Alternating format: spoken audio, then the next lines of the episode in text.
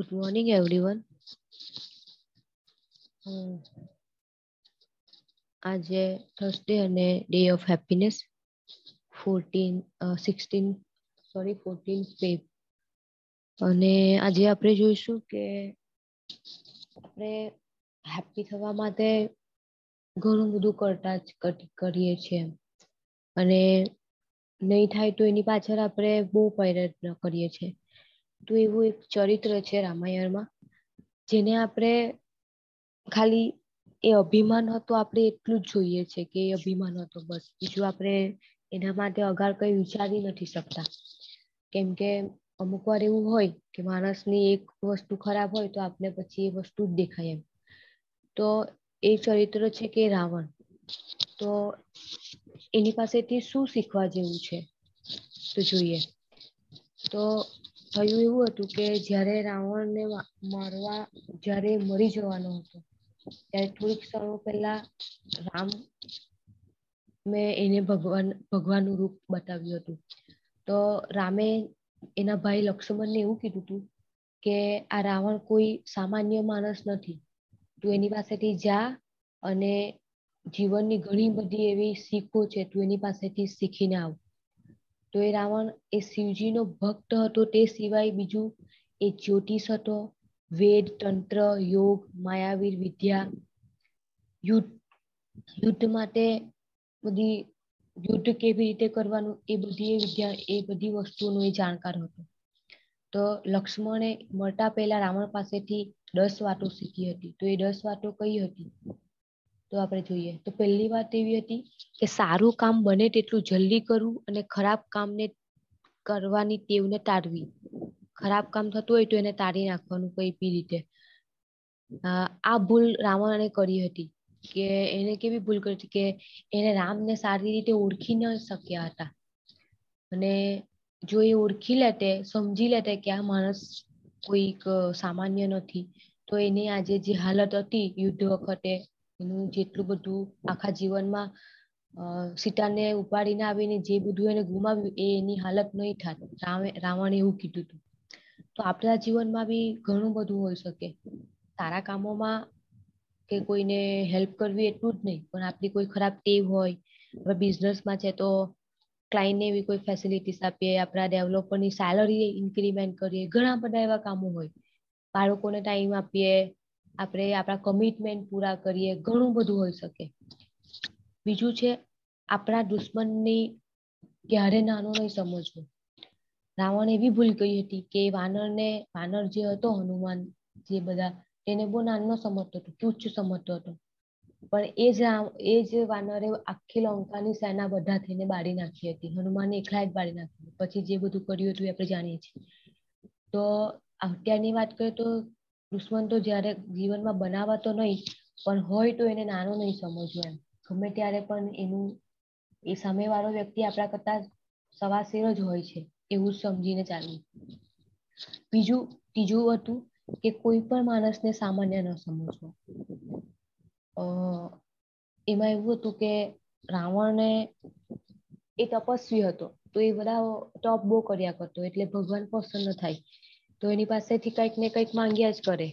તો બ્રહ્માજી પાસેથી એવું વરદાન માંગેલું હતું કે મને કોઈ મારી નહીં શકે એમ. સામાન્ય માણસ, મનુષ્ય એવું કોઈ મારી નહીં શકે. એટલે કહેવાનું તાત્પર્ય કોઈને ક્યારે પણ સામાન્ય નહીં સમજવાનું. આપણે આપણે કોઈ વ્યક્તિને મળીએ છીએ કાં તો કોઈ મળવા આવે છે, તો એનો રૂપ, રંગ એવું કઈ જોઈને સામાન્ય નહીં સમજી લેવું. કેમકે અ, કોઈએ માર્યો તો નહીં હતો, પણ છેલ્લે ભગવાનના હાથેથી એ મરાયો હતો. તો એ બી એક સારી વાત છે કે ભગવાનના હાથે મરાયો હતો. ચોથી વાત કે રાવણ એવું માનતો હતો કે શક્તિ સર્વશ્રેષ્ઠ છે, જેના કારણે ધર્મ, સ્વાસ્થ્ય, જ્ઞાન અને સંસારની બધી જ વસ્તુ મેળવી શકાય છે. તેને તેની માયાવી શક્તિથી ઘણા બધાને હેરાન પણ કર્યા હતા અને એના કામો પણ કર્યા હતા. એટલે બધું જેને કંઈક એને મેળવવાનું હતું તે માયાવી શક્તિથી મેળવી બી શકતો હતો. મેળવ્યું પણ હતું. કેમકે બસ ખાલી એને તો રૂપ બદલીને જવાનું હતું એમ. પણ એનું અભિમાન શિવ ભગવાને તોડ્યું હતું. કેવી રીતે? જ્યારે એ પૂજા કરવા બેઠો ત્યારે કંઈક કમળ ઘટ્યા હતા. તો પછી એને છેલ્લું કમળ એની નેત્ર, ત્રીજી આંખ એને ચઢાવવું પડ્યું હતું. તો ક્યારે પણ આપણે પણ એવું માનતા હોય કે પૈસા બહુ છે બાળકો સારા છે છોકરી રૂપવાળી છે, આપણી પાસે વાઈફ સારા છે, એવું બધું આપણે જીવનમાં અભિમાન હોઈ શકે. છેલ્લે નહીં તો અંદરના, અંદર તો થતું જ હોય, તો એ અભિમાન ક્યારે નહીં કરું? જીવનમાં કોઈ બી વાતનું અભિમાન નહીં કરું. એ શક્તિ જ બધું નથી. પાવરના પૈસાથી આપણે એવું થાય કે બધું કરી લેવા, પણ એ ક્યારે એવું થવાનું નથી. એનું અંત તો એ આવે જ. પાંચમું છે કે રાવણ છે ને શોધ અને આવિષ્કારને બહુ મહત્વ આપતો. તો એ શું કરતો? કે નાના નાના અસ્ત્ર શસ્ત્ર યંત્રને પ્રાપ્ત કરતો. એ એવું એવું કહેવાય છે કે રાવણ સ્વર્ગ સુધી જવાની એ સીડી બનાવવા માંગતો હતો. બીજું એ છે ને સોનાનું ફૂલ બનાવે કાં તો સોનામાંથી સુગંધ આવે ને એવા પ્રયત્નો પણ એ કરતો. અને રાવણની પત્નીએ મંદોદરી તેને શતરંજની શોધ કરી હતી. રાવણની પોતાની વેદશાળા હતી. એના મહેલમાં જ એની વેદશાળા હતી, તેમાં જ બધું કામ કરતો. જેમાં તે નવા નવા આવિષ્કાર કરતો હતો અને તેને એક દિવ્ય રત્નનું નિર્માણ પણ કર્યું હતું. પછી કુંભકર્ણ, તો કુંભકર્ણ અને તેની પત્ની બંને સાથે વેદશાળામાં માયાવી શસ્ત્ર બનાવતા હતા. તેમને ખાવા પીવાનું પણ ભાન ન રહેતું હતું. વળી કુંભકર્ણને યંત્ર વિદ્યામાં ધ ગ્રેટ ઇન્ડિયન બુકમાં અદ્ભુત કલાકારનો દરજ્જો મળ્યો હતો. જે આપણે જે બધું ટીવી સિરિયલમાં જોયું છે, તો એ માયાવી શસ્ત્રો તો એ લોકોના ઘરમાં જ બનતા હતા. બધું એ હતું. એનું કારણ હતું કે એને શોધ અને આવિષ્કારને મહત્વ આપ્યું છે. તો આપણે પણ શું કહેવાય? આપણા ધંધામાં એક ને એક વસ્તુ બીજા કર્યું છે તો ત્રીજા આપણે કરીએ છીએ. એવું જ ચાલ્યા કરતું છે. પણ હું નવું શું કરું?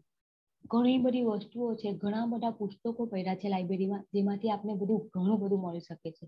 પણ કન્ડિશન એક જ છે કે એના માટે આપણે દોડતા રહીએ, પ્રયત્ન કરવો પડે. જેમ રાવણે અઠાત પ્રયત્ન કર્યા હતા. છઠ્ઠું, રાવણ ખૂબ જ તપસ્વી હતો, જે પોતાની ઈચ્છા પૂરી કરવા માટે તપ કરતો અને જેના કારણે બ્રહ્માજી એટલે જે બી ભગવાન પસંદ થાય તો જે જોઈએ એની પાસેથી માંગી લીધો, માંગી લેતા એમ. તો એના ઉપરથી એ શીખવાનું છે કે આપણે પણ દ્રઢ સંકલ્પ લઈને કામ કરવું જોઈએ, જે પણ કામ કરવું. દ્રઢ સંકલ્પ લઈને કામ કરવામાં આવે તો એ વસ્તુ આપણે મેળવી શકીએ.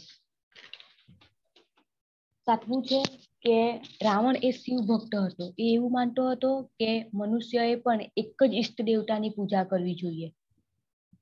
આ બી એક ટ્રુ વાત છે. આપણે હમણાં બી કેવું હોય રૂટીન લાઈફમાં આપણે બધા જ ભગવાનની પૂજા કરીએ. સોમવારે તો એના મંદિરે જઈએ, શંકર ભગવાનના. શનિવારે હનુમાન દાદાના તો કોઈ બી ભગવાનનું તમે નામ જપો છો તો એક રાખો. તો તમે શિવ, શિવને ભજો છો તો શિવની સેવા કરો. એની મંદિર કરો, એના જ મંત્રનો જાપ કરો, એની જ પૂજા કરો, એના જ અપવાસ કરો. કારણ બહુ સિમ્પલ લોજિક છે. તમે કોઈ એક ધંધામાં પડ્યા હોય અને એમાં તમે પ્રગતિ મળે છે. કોઈ અચાનક એવું બીજા પર વળાંક આવી જાય તો કેવું એ બેસી જાય બધું. એટલે એક માણસ મલ્ટિપલ કામ નહીં કરી શકતો. જેટલો સારી રીતે એક જ કામમાં હોય. ડોક્ટરો એ ઓપરેશન સારી રીતે કરી શકે ત્યાં આપણે કઈ કામ નહીં આવે. તો ભગવાનમાં પણ એવું છે કે કોઈ એક ભગવાનની મૂર્તિની પૂજા કરો અને એનું ધ્યાન ધરો. તો જ આપણે જીવનમાં જે બધું ઈચ્છીએ છે તે એને આપણે મેળવી શકીશું. પછી એ મોક્ષ હોય કાં તો એ આપણી બધી ઈચ્છાનું પોતું પણ હોય તો એ આપણે કોઈ એક ભગવાન પાસેથી મંત્ર જાપ કરીને એની ઉપાસના એની ઉપાસના કરીને આપણે મેળવી શકાય. બીજું આઠમું છે કે રાવણ આયુર્વેદિક રાસાયણ વિદ્યાનું પણ જાણકાર હતો. એના કારણે તે ઘણા બધા ચમત્કારિક કાર્યો કરતો હતો. રાવણ કહે છે કે દરેક વ્યક્તિએ જડીબુટ્ટી અને આયુર્વેદિકનું જ્ઞાન હોવું જોઈએ. એની પાસે આ બધું સિવાય આ બધું જ્ઞાન પણ બહુ હતું. તો કંઈક ગાય ઉપર તો એ બધું પોતાની જાતે જ એવું બધું રૂઝાવી નાખે એમ, એના તેના ને પણ. અને જડીબુટ્ટી અને આયુર્વેદિકનું જ્ઞાન હોવું જ જોઈએ એ બધાને એવું કહે છે. નવમું, રાવણ કોઈ પણ કાર્ય પૂર્ણ નિષ્ઠા અને જોશથી કરતો. તેને ક્યારેય કોઈ કામ અધૂરું નથી છોડ્યું. આ જ કારણે તેને અનેક માયાવી વિદ્યાઓ મેળવી હતી. માયાવી વિદ્યા એટલે એને કઈ નવું શીખવું હોય ને તો એ ક્યારેય છોડે નહીં, એને શીખીને જ રહી. તો આ કામ એને માયાવી વિદ્યા શીખવા માટે કર્યું હતું.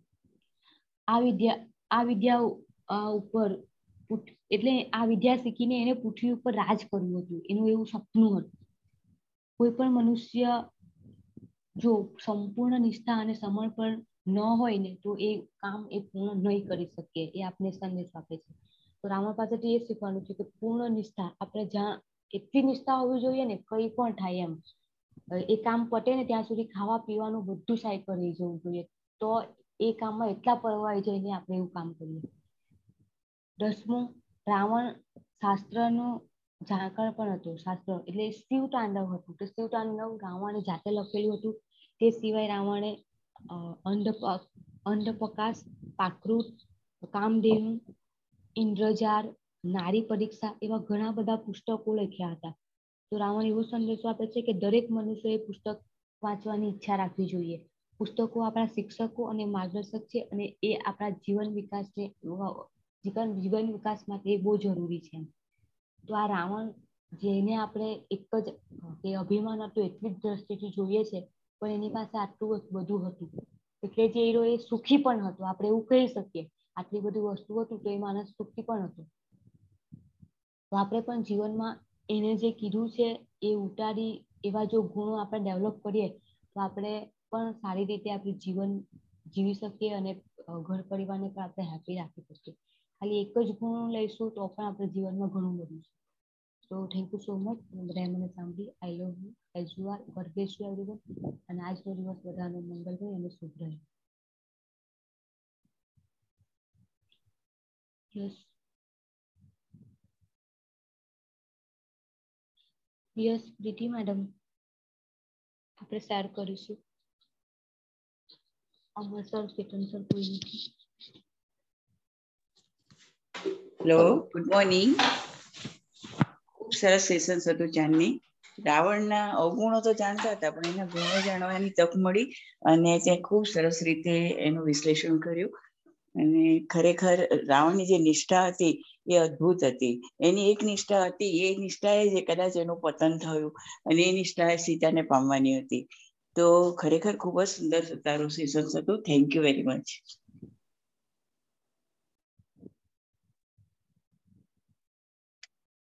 good morning Sanket Ramal. Thank you Charni ma'am it was wonderful session and many points to take uh, today. Uh, but my key takeaway is uh, perseverance uh, and focus on uh, one thing. Thank you so much. Good morning all Komal here મારું આજનું main કી takeaway એ છે કે જે right right work જે છે એ right ટાઈમે કરો thank you Chirag કેની હિયર વેરી ગુડ સેશન મારું કી ટેકઅવે છે તે દ્રઢ સંકલ્પ અને નિષ્ઠાથી કોઈ પણ એક કામ ઉપર ફોકસ કરવું thank you good morning Kishan here very good session ma'am મારો કી ટેકઅવે છે ફોકસ ડેડિકેશન રિસર્ચ અને creation thank you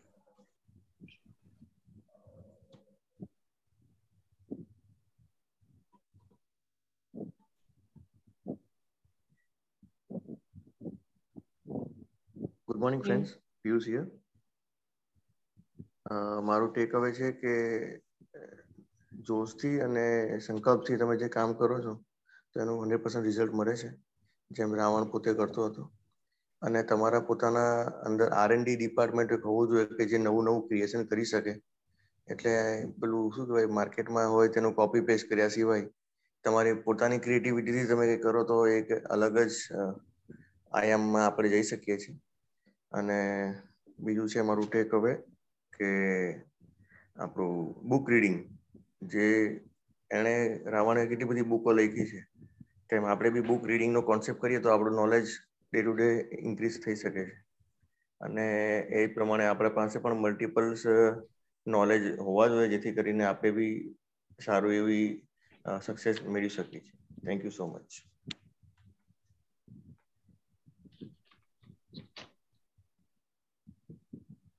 Hi, good morning. Uh, Shrikant this. Uh, thank you for the, this sessions. This is a very nice sessions today. So all the points is valid points. And uh, I today I take a uh, focus on the work.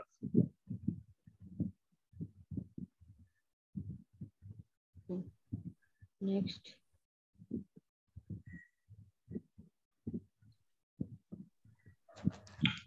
Good morning. This is Rajan here. આજનો session બહુ જ સરસ હતો. Even રાવણની જે qualities હતી કે એનામાં એક જ દુર્ગુણ હતો કદાચ, પણ આટલા બધા ગુણો બી હતા એ જાણીને ખબર પડે છે કે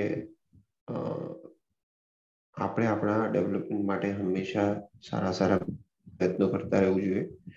અને અમુક ટેક અવે જેમ કે બુક રીડિંગ છે ઇનોવેશન્સ છે રાઈટ જેમ કે કુંભકરણની વાત કરી કે કુંભકરણ એક સારો શસ્ત્ર બનાવી શકે વ્યક્તિ હતો તો આપણા ટીમ મેમ્બર બી એવો હોવો જોઈએ જે આપણને હેલ્પફુલ થાય. સો ઘણા સરસ લર્નિંગ હતા. થેન્ક યુ ઓકે બધા આવી ગયા છે. મારું લર્નિંગ પર એ છે કે એક તો પુસ્તકો વાંચવા જેટલો ટાઈમ મળે એવો ટાઈમ બી કાઢીએ આપણે એવું વાંચું બીજું કે નવું શીખવા માટે પણ નવા ઘણા બધા પુસ્તકો છે તો એવું કંઈક વાંચું કે જેમાંથી મને આગળ વધવા માટે હેલ્પફુલ થઈ શકે. બધા જ ગુણો નાવાના લેવા જેવા છે જીવનમાં. જ્યારે જરૂર પડે ત્યારે એ વસ્તુ અપનાવીને આપણે જીવનમાં આગળ વધીએ.